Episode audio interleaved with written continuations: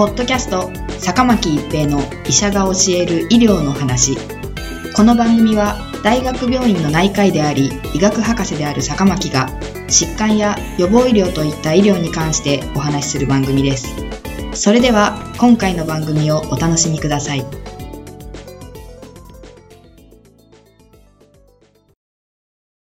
皆さんこんにちは、坂巻一平です。ポッドキャスト坂巻一平の医者が教える医療の話。今回はにせんにじゅうごねんの真実です。皆さんはにせんにじゅうごねん問題という言葉をお聞きになったことがあるでしょうか。そしてにせんにじゅうごねん日本の病院の病床数、すなわちベッド数が減少することをご存知でしょうか。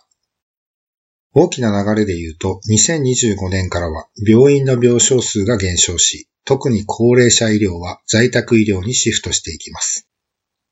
にせんにじゅうごねんには団塊の世代の方々がななじゅうごさい以上の後期高齢者となります。後期高齢者の方はにせんじゅうにねんではせんごひゃくろくじゅうまんにんでしたが、にせんにじゅうごねんにはにせんひゃくななじゅうきゅうまんにんとなり、全人口の じゅうはちパーセント になると予測されています。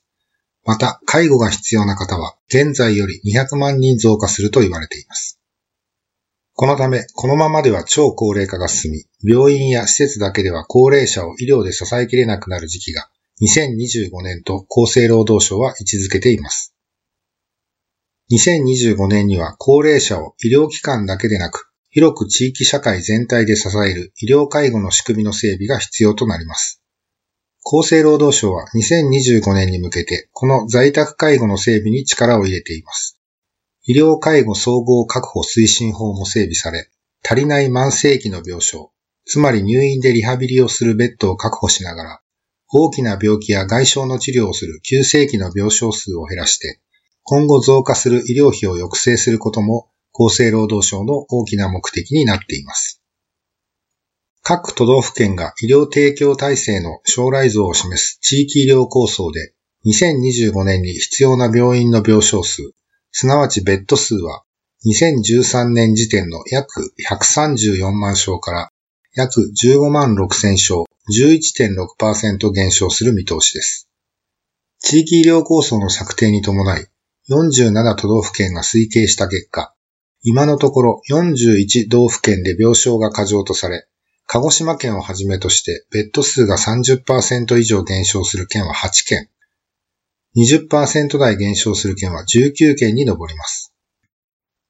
さらに、これらの県の多くでは、皆さんが病気や大きな怪我をした時に治療を受ける病床、これを高度急性期病床もしくは急性期病床と呼びますが、これらの病床が約半数に減少する予定です。東京、神奈川、埼玉、千葉、大阪、沖縄では全体の病床数は増える予定ですが、高度な医療の受けられる高度急性期病床と急性期病床は減少するでしょ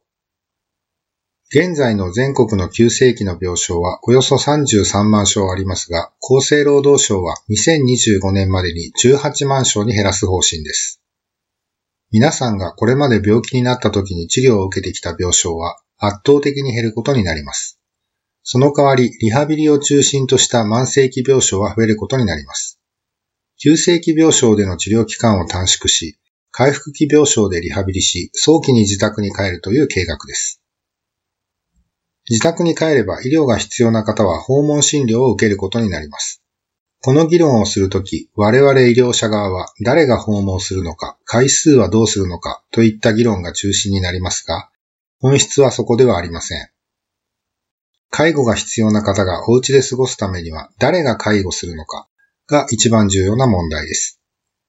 同じくご高齢の配偶者か、お子さんの世代が介護することになりますが、お子さんの世代では、現代日本においては、多くのご家庭でご夫婦ともに仕事を持っており、どちらかが仕事を辞めるか、出費が必要ということになります。いずれにしても、経済的負担を強いられることになります。しかし、政府は、手術や救急など、高度医療に偏った病床の機能を再編すると同時に、慢性疾患を抱える高齢者は家で療養する方が望ましいとして在宅医療を推進する考えです。今後、特ににせんにじゅうごねん以降、日本では簡単に医療が受けられなくなるかもしれません。